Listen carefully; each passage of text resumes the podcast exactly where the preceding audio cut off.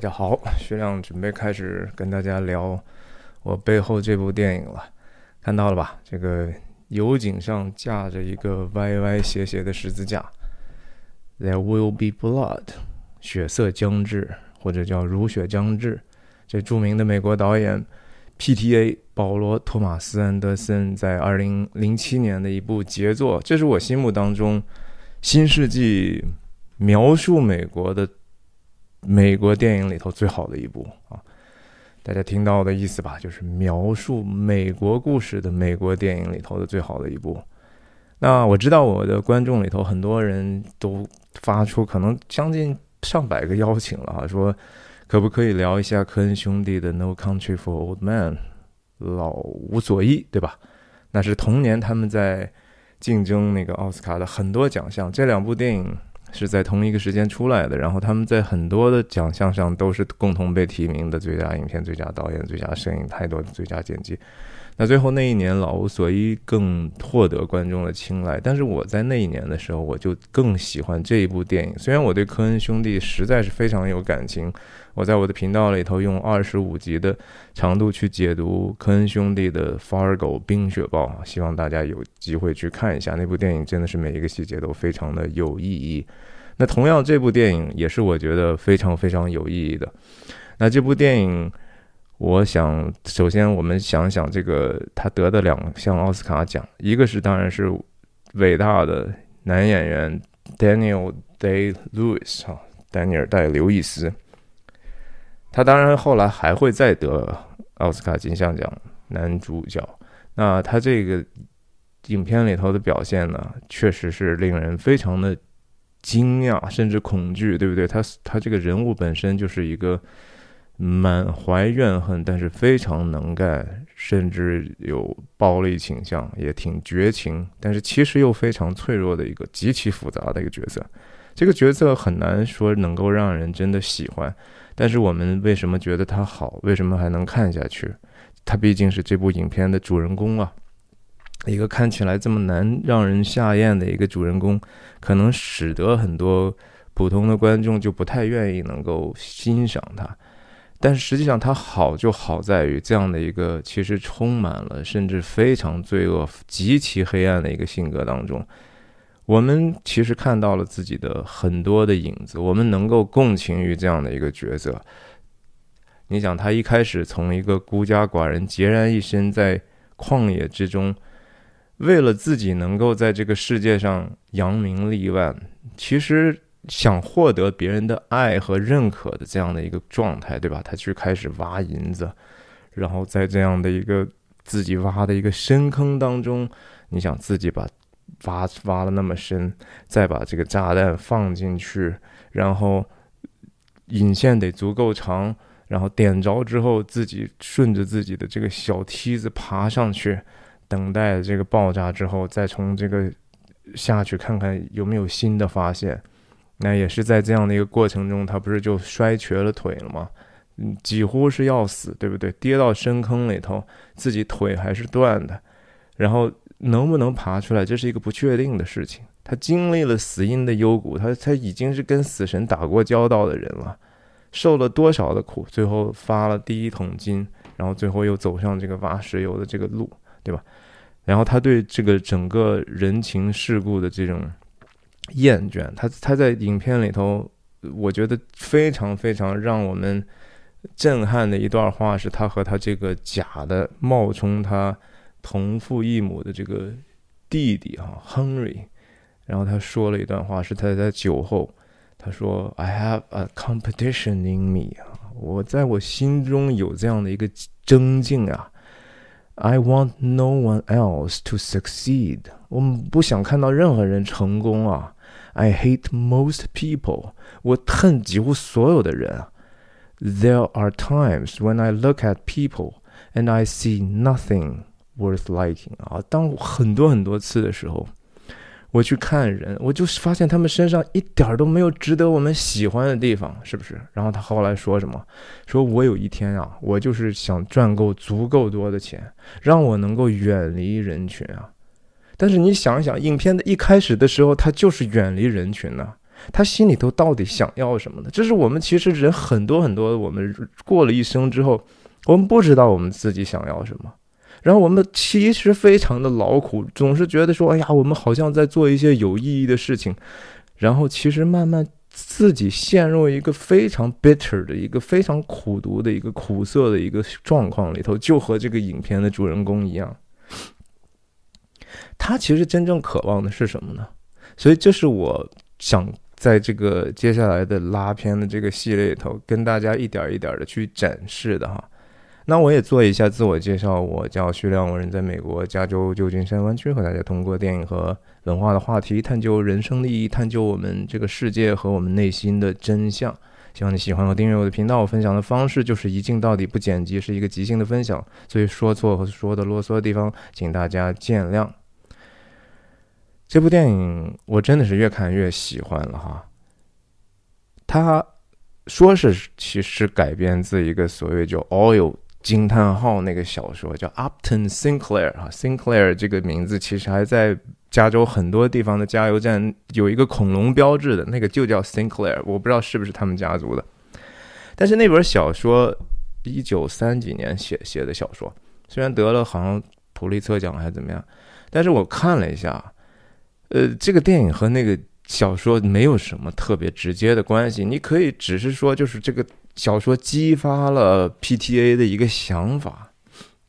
他更多的这个故事是可能在一边写的时候，也在和 Daniel Day Louis Louis 在沟通的时候，是逐渐逐渐形成出来的一个东西。所以也挺冤枉的哈。其实几乎是一个原创的东西，但是怪你了一个。编写字啊，这样石油这部小说，那这一点上就已经和老无所依很不一样了。老无所依，我当然觉得好了，但是我确实觉得这是科恩电影当中为数不多是他们真正改编出来的。那我其实觉得科恩最强，他们两个最强的地方，实际上是在于他们写故事能力。你想《方尔狗》那是一个多么原创的一个故事啊！那缺席的人呢太多太多啊，什么大保龄球对吧？这些很多这些片子，大家都在留言区都说啊，学长你能不能讲讲？我希望能啊，但是我的时间非常的有限嘛，这不是也是我为什么要一镜到底跟大家这样纯粹的就是空空手套白狼这么聊哈？我们说回这个电影来，就是说。这个电影从大概十五分钟的前头都没有对白嘛，是吧？就是一个完全靠着动作和镜头语言、视听语言加一些配乐去推动的。节奏看起来非常的慢，我想这也是很多人为什么觉得没有办法下咽的一个原因。但是其实恰恰的那些每一个场景的设计，build up 啊，就是慢慢为这样的一个角色的这个建立他的，你让你了解他为什么后来可以那样行事，有非常非常重要的作用。大概在十五分钟左右的时间，Daniel Day Lewis 不是就是我刚才说的掉到自己的深坑里头，把自己腿摔坏了之后，他才说了一句 “no”。那是影片的第一部第一句台词啊，第一句台词是 “no”，就是这个角色叫 Daniel Plainview，Daniel 当然是但以理嘛，圣经上的人物是吧？然后 Plainview 就是一一个非常呃开阔的或者是普通的一个景色，但是非常的平啊，就是一马平川，对吧？看过去之后。环顾四野，这这都像是我的。其实那个那个意象，那个那个感觉，symbol symbolic 的感觉，就是说，一个人站在了一个高处的时候，他觉得说，哇，这个世界都是我的哈。我觉得 Daniel Daniel Plainview 先生就是有这样的一种特性，他真的是有这样的一种非常强烈的占有欲，这样的一个贪婪。他不但是说要占据的是一个世界上的财富。而是要占据人和他之间的亲密的关系。这个角色他的所有的这个后面的动力，我觉得都是因为他心里头渴望一个一个关系啊。这个关系他以为是一个只是一个地上他从来没有得到的过的亲情，可能比如说他小时候，我们在电影的一些蛛丝马迹里头可以大概想象他是什么样的一个人生的过去。然后他的渴望其实就非常明显的，在他和几个人物之间能够看到他的所爱，他的所恨，他热爱的和憎恨的哈，都是跟他的这个首先对自己的憎恨，然后对其他自自己不具有东西的一种热爱的一种表征。比如说，在影片里头，当然和他作对最大的那个所谓的 protect antagonist，就是反反面角色啊，跟着主人公对着干的，就是这个牧师嘛，这个乡村民间的乡下的这样的一个牧师。叫他建立的这个教会叫 The Third Revelation 啊，第三启示。我们回头在拉片的时候，我会仔细的把这个所谓的第三次启示哈，到底是什么意思，一点一点以我的这个见解，跟着那样的一个情节慢慢讲。这个电影里头，Daniel 和伊莱的这样的一个关系，你看，当然大家不喜欢 Daniel 有一部分人，但是大家。更多的时候能站在 Daniel 的立场去想，但是我们都会比较讨厌这样的一个依赖的这样的一个牧师的角色，对不对？但这个牧师本身其实身上又有一些 Daniel 不喜欢他很大的程度上，是因为依赖和他在某种程度上又是非常相似的，他们在这个。做事情的方式、致富的方式上可能是有严重的冲突的，但是他们实际上在内核上又有一些同构的地方。只是 Daniel 是一个更为 tough 的人啊，他可能更强壮，他 Eli 更为脆弱，然后甚至也更为虚伪。但是依赖是不是就直接能够象征的，就是所谓的宗教或者说教会的这样的一个东西？恰恰不是，这也是我以后要慢慢跟大家解释的。很多人觉得说啊，这就不就是一个资本对对宗教的一个一个这样的一个冲撞吗？你可以这么理解，在某种程度上也有一定的真实性。但是我说的这个信仰和和这个资本和宗教又是另外一回事儿。然后我们同时看到像伊莱这样的假冒为善的人，其实并不是圣经新约耶稣所教导、所希望人能够活出来的一个样式，而且在某种程度上。Daniel 的死对头伊莱就是新约圣经里头的犹大啊！之所以我这么说呢，我是有我自己的道理啊。我们说到那些桥段的时候，我们再去说。那个我刚才讲到的是第一句话是 “no”，是一个这个人对自己生存本能的一种强烈的愿望啊！我不能死呀，我不能这么就这么平平庸庸的活。我即使掉到了这个最深处，连光都看不到的地方。我甚至已经没有力气往上爬，但是我心里头有一个这样的强烈的愿望，我一定能够上去。我要去对抗这样的一个命运，哪怕是对抗上帝，我也要去对抗。然后这当然也是说他的信念真的是说让他就是不断的往上往上走，对不对？他第一句话就已经非常能够显示出来这样的一个桀骜不驯哈。怼天怼地怼空气是吧？谁我都敢跟你怼，没有什么我不没有什么我怕，除非你把我命拿去，对吧？我就是贱命一条。他就是这样的一个人物，这是第一句话对他的一个精准的刻画。那大家想一下，这个影片最后一句话是什么？最后一句话的时候，Daniel 拿着保龄球是吧？木质的那个非常沉重的，然后把这个伊莱。活活砸死啊！也是在一个醉酒的状态当中，然后他的这个和他在那个时候比较接近的一个他的助理吧，一个老头，再回来看的时候叫他对吧，Mr. Plainview 啊，您先生怎么样了？然后 Daniel 说，I'm finished 啊，这句话本身有。很多很多层次可以去去去解读或者去理解，我们也是放在那一个时刻再说哈。总之，我希望大家真的是有耐心，因为我我讲电影的方式和这个时代的主流是对着干的哈。因为我我也某种程度上是说 no 的那个人。我不希望说这个很好的这些电影作品被这些三分钟讲电影的这些大聪明哈，就这些这哥那哥这姐那姐说电影的搞成这样的一个东西。这么多人，我身边我亲眼看到，他们就是说啊，我这都要几分钟我去了解一个好玩的故事就够了呀，我没有时间去看这些东西啊。哎呀，我真的觉得特别特别可惜，我由衷的为这些人觉得心里头觉得遗憾。我觉得。其实，我有时候觉得，我觉得电影的这个对真相的这种追求，绝对不亚于在教会的这种场景。因为说实话，教会仍然是一个人和人之间构构构构建起来的这样一个共同体。它，我们当然去那个地方是为了寻求一些灵魂的真相，我们需要去听到一一些真实来自最至真至善至美存在的一些启示，然后我们也在其中去操建操练我们自己的信心，对吧？我们在学习如何去爱人。是的，这些都是真实的。我没有说教会是是不不对的。我我仍然是一个 church goer 啊，我也是去教会的人，但是因为它是一个人的团体，它受到人的这种罪性的影响，所以你既仍然教会是深受我们自身文化的影响的。华人的教会它就是呈现的华人文化的那个特性，对吧？它它它有些东西它不是说能够几代人能够改变的。那世界就更不要说了，对吧？那是一个大家赌强取豪夺的地方。啊，大家是丛林法则，更多的时候，啊，你拿你的，我拿我的，大家就是，呃，尽可能，尽可能保持，呃，不要被伤害，然后尽可能尊重。但是它是一个计算的这样的一个世界，大家也觉得非常的累。可是文学作品和电影其实本身是一个最大胆的一个，能够让我们去审视自己灵魂、审视自己动机，甚至说。大家最为诚实的用同样的一个媒介去分享我们内心当中在生活甚至在教会无法分享的一个东西，这是其实本来是挺好的事儿。然后你们就有一些人就把它浓缩成为就是它只是一个好玩的故事了。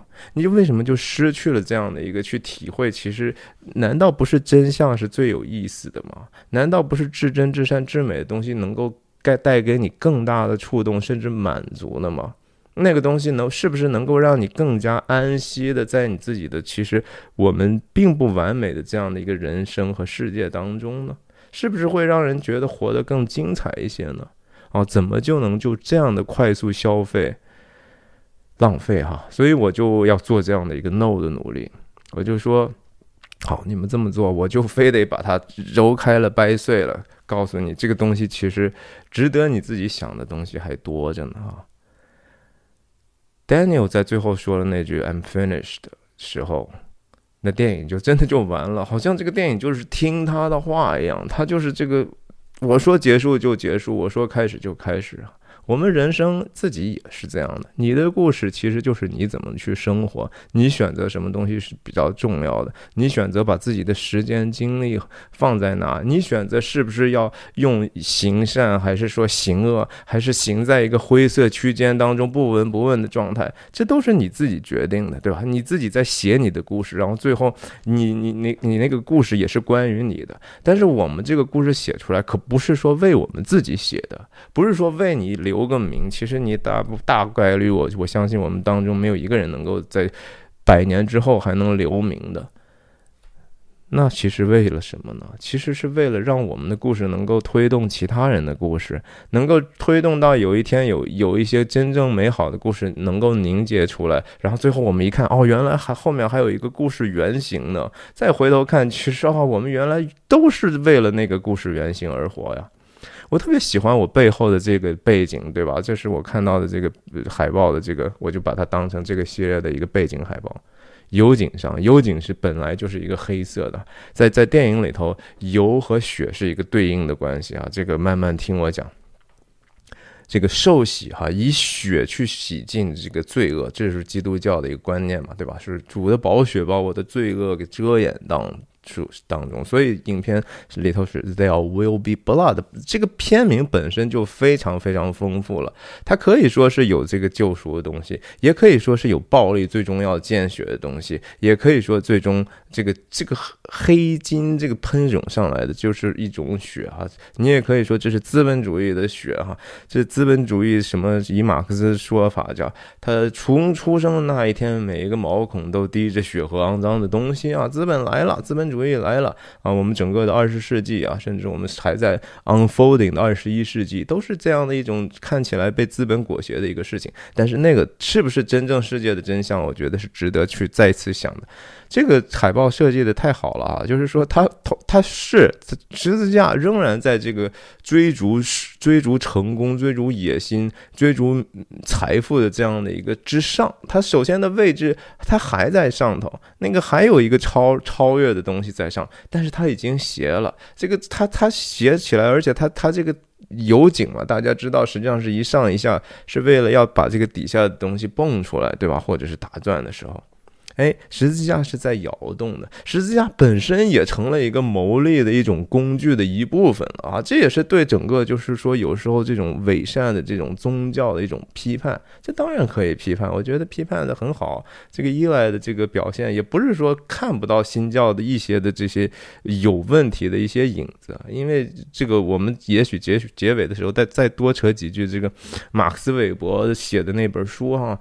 呃，新教伦理与资本主义其实不完全是这个电影的主题，因为电影嘛，不不是关于这个理论的。毕竟马克思韦伯是一个社会学家，但是也也可能有一些相通的地方，对吧？所以你说他 finished 啊，这个细思极恐。他甚至说这句话本身对应着一个一个耶稣在十字架上最后一句话：“It's done 啊，我的功大功已经做完了。”所以，哎呀，这个。保罗·托马斯·安德森的这个剧本，首先是我觉得非常的深刻啊。他本身也是一个在南加州这样的地区长大，也在那儿拍南加州的故事。他过去早期的这些作品，《不羁夜》也好，《钢木兰》也好，都是带着他们生活那个时代和区域的一些印记。他本身和昆汀·塔伦蒂诺其实也是算是比较好的朋友，他们之间也互相惺惺相惜，对吧？其实这个电影仍然是关于南加州的，对吧？它这个首先油井所在地是一个虚构的哈，是叫什么 Little Boston，那个不是真实的，是 Little Boston，Little Boston 本来是在马萨诸塞的另外一个地方，而是说在旧金山大区域的一些地方，那些地方。本身过去还真的就是油田，洛杉矶这个城市的建立也和当时南加州开采石油是分不开的，所以在电影里头也有一些只只言片语讲到，就是说伊莱跟 Daniel 在讲说啊，你知道吗？那个谁谁谁家的孩子现在也去好莱坞了，对吧？那个时候就开始新的这个好洛杉矶的城市，实际上是开始先被石油这个不名定义，然后再慢慢走成今天这个样子的。所以再一次，这个雪和石油啊，一个是黑色的，一个是红色的啊。这个 Daniel 也经常用这个石油，每次出来的时候啊，他甚至把这个会点在这个小小的他当时养子这个 HW 的这个脸上，那就是一种纯粹的，就是一种。敬礼似的哈，是是带着深深的宗教符号，所以我相信我为什么想讲这个，也是因为可能，很我相信太多的我们的华人观众并不一定能够很了解这个里头影片里头这些宗教意味到底本来的意思是什么，你只是觉得说，哎，这东西挺酷，但是为什么酷啊？对不对？还是啊，最酷的永远都和真善美有关系，就是我已经解读过的低俗小说里头，我给大家证明过看的啊。你觉得只是凭借坏你就酷吗？哈，一点都不可能，一定那酷里头是因为跟那个最至真、至善、至美的道理有息息相关的东西的。所以，Daniel Planview 在早期这样的一个一个人创业啊去。逐逐渐走向成功，他付出了特别特别多的个人的自由，个人的需要忍受的孤独。他和伊莱有非常非常多的相似的地方，我刚才没有展开说。首先，他们都非常能说，对不对？伊莱其实也是只是通过自己的 sermon，他的讲道啊，他的这种有时候。表演，但是你想想，Daniel 不也是一个表演狂吗？他带着 HW，这不是他的儿子的时候，他其实他他说啊，这是我的儿子，这是我的搭档。其实他心里头真的把他看成是家人和搭档了吗？一开始其实未必啊，他可能这是一个很很复杂的一个事情，是一个动态的一直在变化的时候。但是他也是一个，他也是个很好的表演者呀，对不对？他在那些村民那个面前说啊，你看我们。最终应该把这个社区建设成什么？说，哎呀，我我就不能够接受哈！大家一定不要觉得说面包居然是一个奢侈品啊！就我只要我在哈，我不允许这种事情发生啊！我们要在这个地方建立学校，我们要在这个地方建立这样那样的基础设施哈！我们要让每个人过上美好的生活。他也在那儿表演，给大家在那吹吹嘘了一个其实他根本没有做到的一个事情。最后他还不是一个人特别特别富，其他人也没有多富的情况嘛，对不对？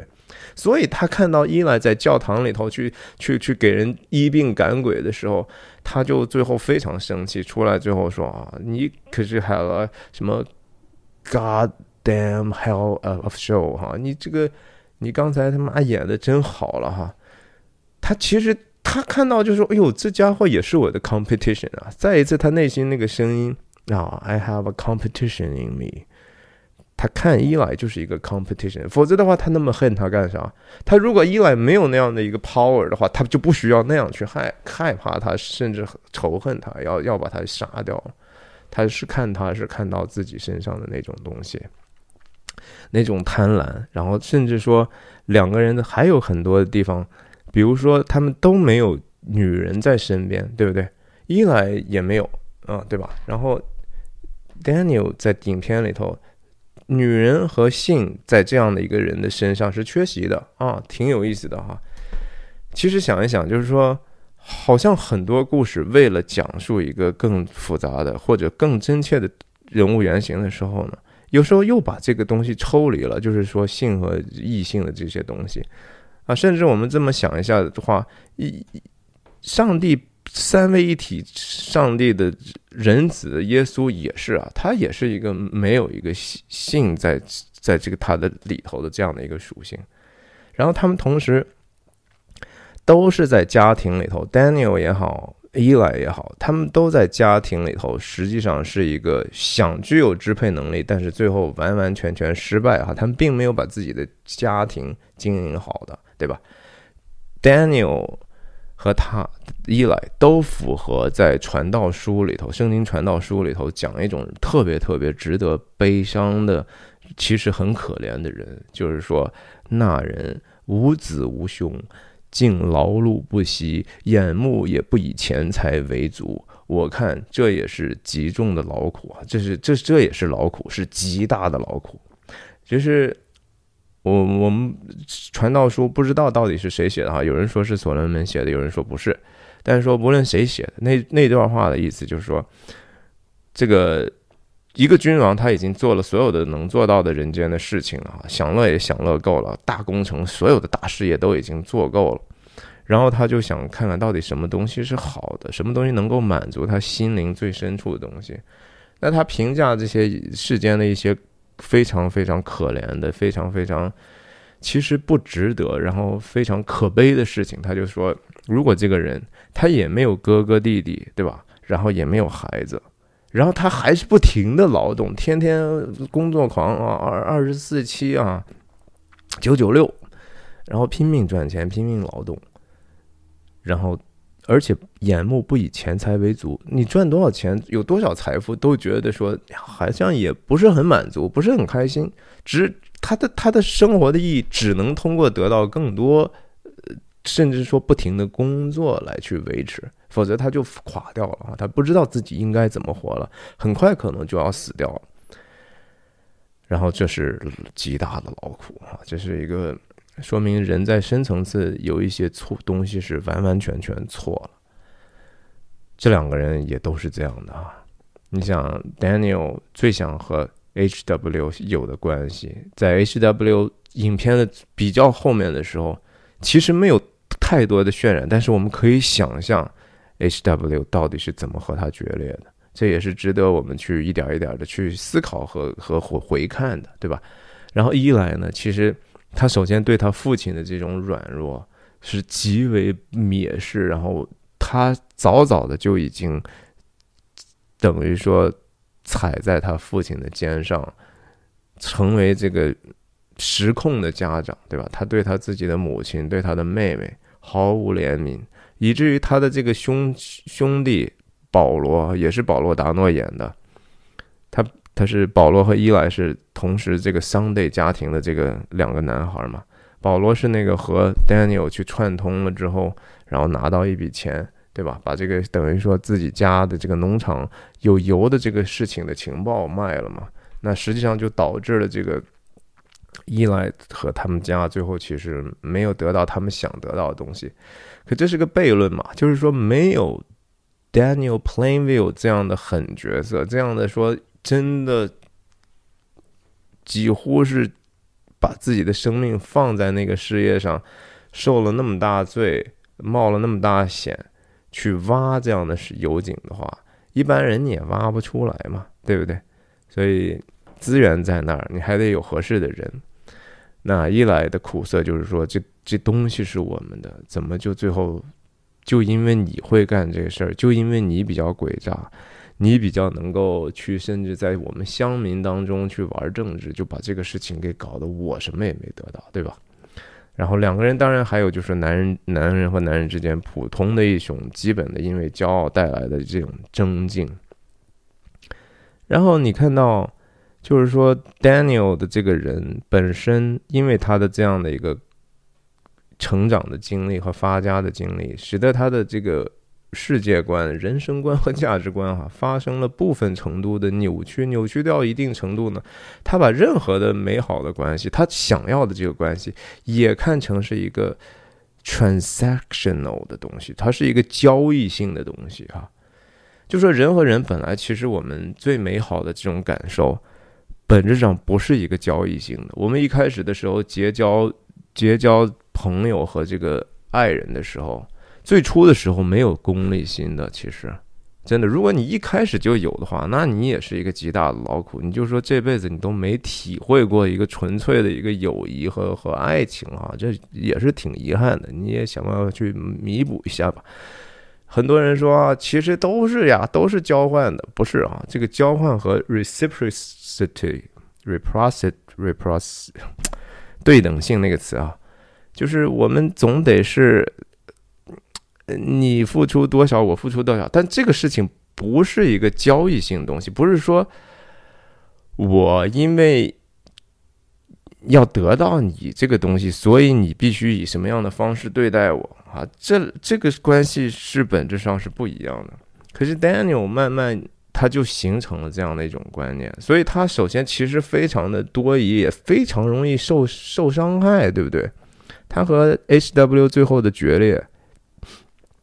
本质上还是因为他觉得我们之间的无间的这个东西被你没有很好的 pay back，你现在和其他人走得更近了，然后你欠我的哈，所以我就跟你决裂了。我虽然没有办法收你的债，但是我能做到的就是说我至少表现出来一个对你的强烈的憎恨，就是说这个爱从此一下子就转成了恨了。对吧？这个这就是一个不正常的一个人人的慢慢形成的一个东西，就是他和爱和恨之间那个那个非常非常的没有什么太多的缓冲区间。你不是我的朋友，就是我的敌人。哎，这个挺危险的哈。就是你在生活当中，如果是这样的一种人格的话，其实最终也可能就是一个孤独终老的一个结果。所以你还是要首先要知道说人性有那么大的灰色区间，也认识到自己也是那么大的灰色区间，然后怎么能够以一个相对首先把自己建设好啊，不要啊人家怎么人家两个人好你就就你就受不了了，很多这种家长。家长式的东西，不就是说，哎呀，你们小两口虽然过了，那我还是你妈呢，对不对？我你怎么就不听我的？你怎么就能非得干涉人家的新的生活呢？你有什么权利去干涉别人的新的生活？你只是生了他，养了他，你就觉得你可以完完全全控制他了吗？对吧？这个这种控制真的不是爱，这是一种其实是一种他们自己不明白的一种暴虐。这种暴虐呢，实际上经常被化妆成一个说，这是因为我我跟你好啊。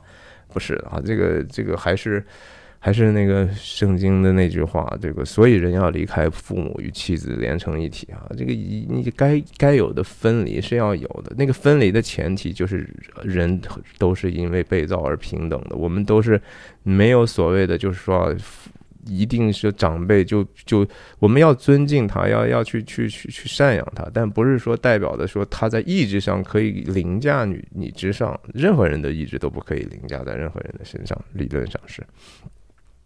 但这也是一个关于骄傲的故事啊，这个 Daniel 他的骄傲实际上。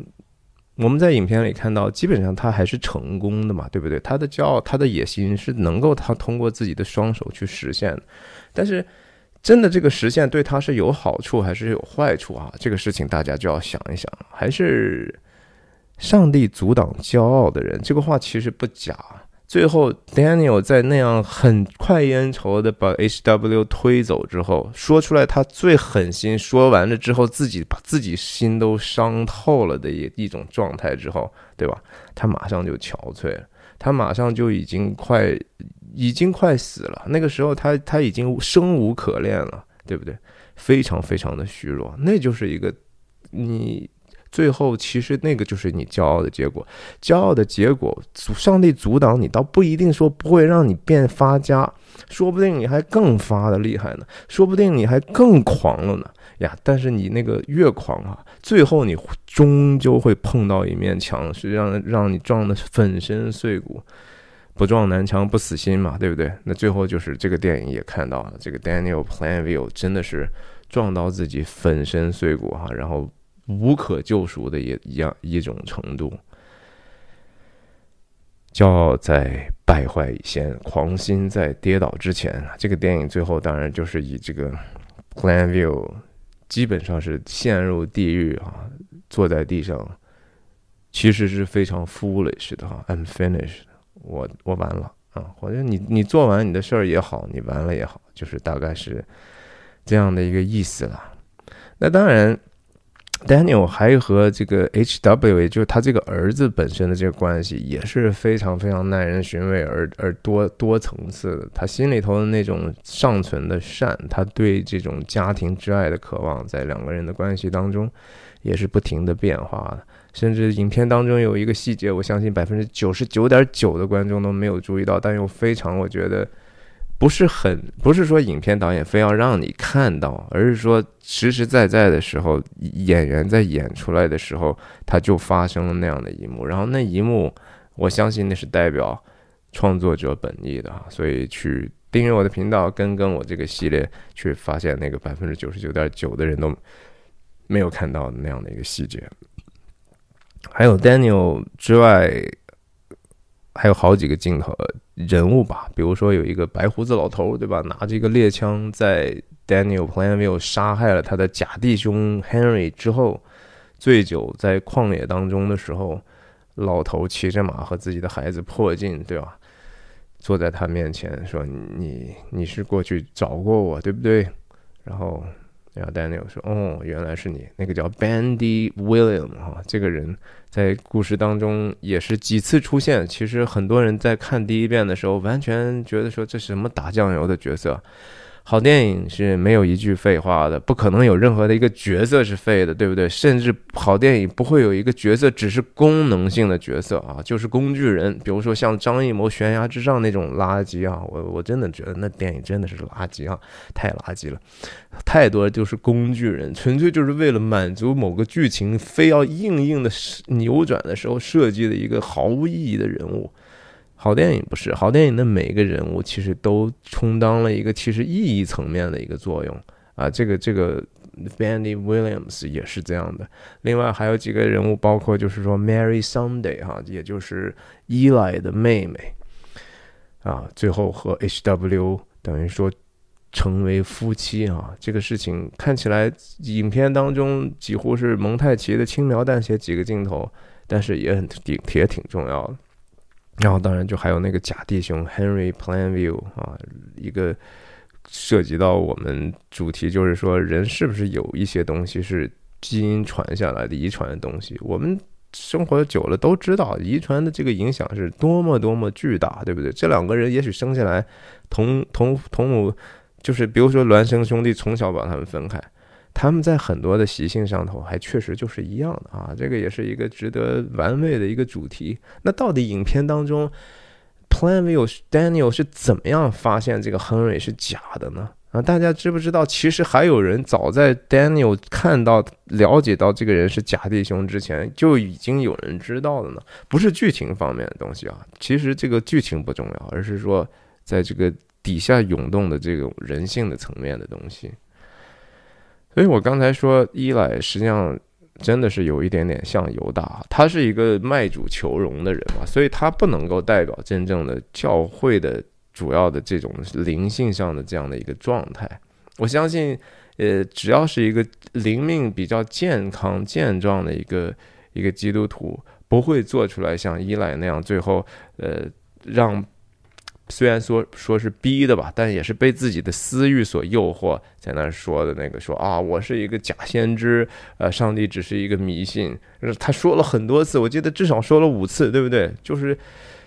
Daniel 就是通过羞辱他，就是你就是我，你过过去，在在当着我的面，用你这样的一个伪善，用一个其实并不存在的上帝的一个威权，去把我在那羞辱一下。我现在要让你从你自己的口中说出来，你你是一个撒谎的人，你是一个假的。这对 Daniel 来说当然是快烟愁的事儿，但是我们我觉得。保罗·达诺确实演的还不够好啊，我这是影片的可能是比较遗憾的地方，也也让这个这个伊莱就是显得过于讨厌了。他甚至在写作上头，呃，也许还有其他的方法能够把这个更成熟一些，但是已经很好了，已经很好了。呀，我我我觉得如果能够把这个变得更 subtle 一些呢，也许更伟大，但是可能观众也就更少了嘛。这可能总是在一个商业和和。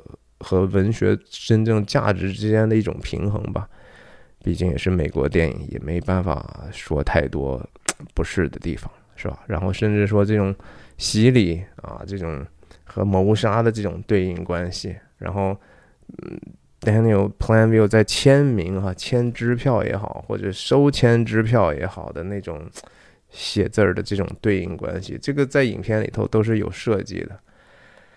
然后包括这种建筑哈，到底是哪个建筑要高一些呢？对吧？他们在影片里头，Daniel 没事干，经常就要拿着望远镜看一下伊莱的教堂修起来了没有啊？到底谁的位置比较高呢？对吧？所以呀，你想想，在美国的早期的这些城镇，最高的建筑当然都是教堂的穹顶、教堂的尖顶，或者对吧？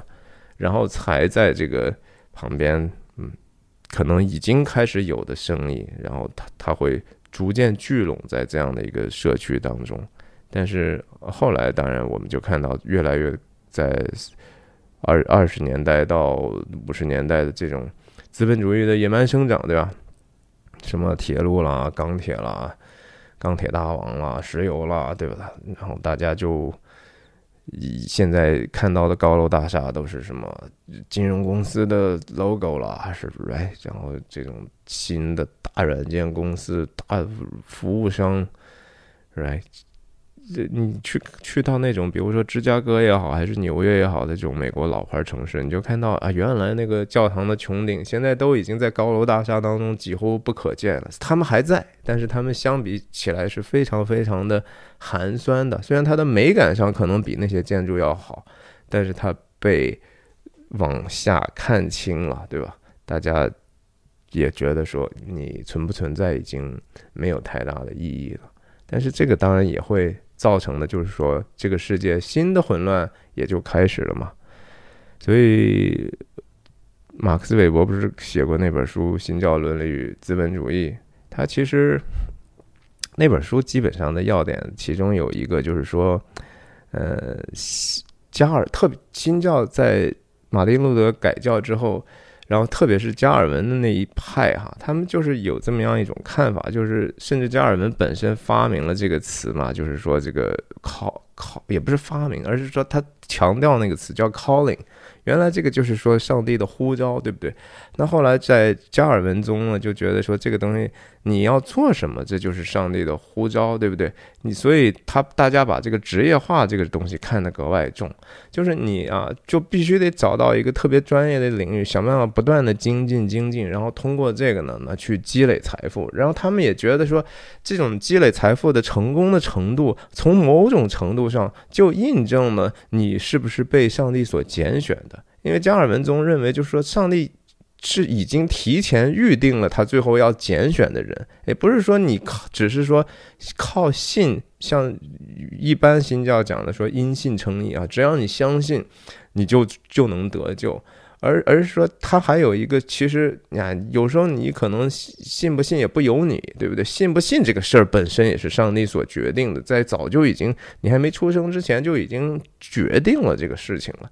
那我们怎么能够知道呢？其实没有一个绝对的方法，但是很多时候那个线索就在于说，你做这个事儿，上帝有没有祝福你做的这个事儿呢？你的这个 calling 是不是被最后被上帝所 fulfill 的呢？哎。这其实就造成了就是西欧的资本主义的诞生啊，这是马克思韦伯的理论啊，就是大家都拼命的工作，而且大家拼命工作并不是为了享乐。加尔文宗还就是说，我们得拼命的工作，然后拼命的攒钱，然后当然也有人自己往脸上贴金，说我们还拼命的捐钱。呃，有没有捐呢？也有，但是不是每个人都捐呢？也未必啊，就是这么回事儿。所以就就变成了一种。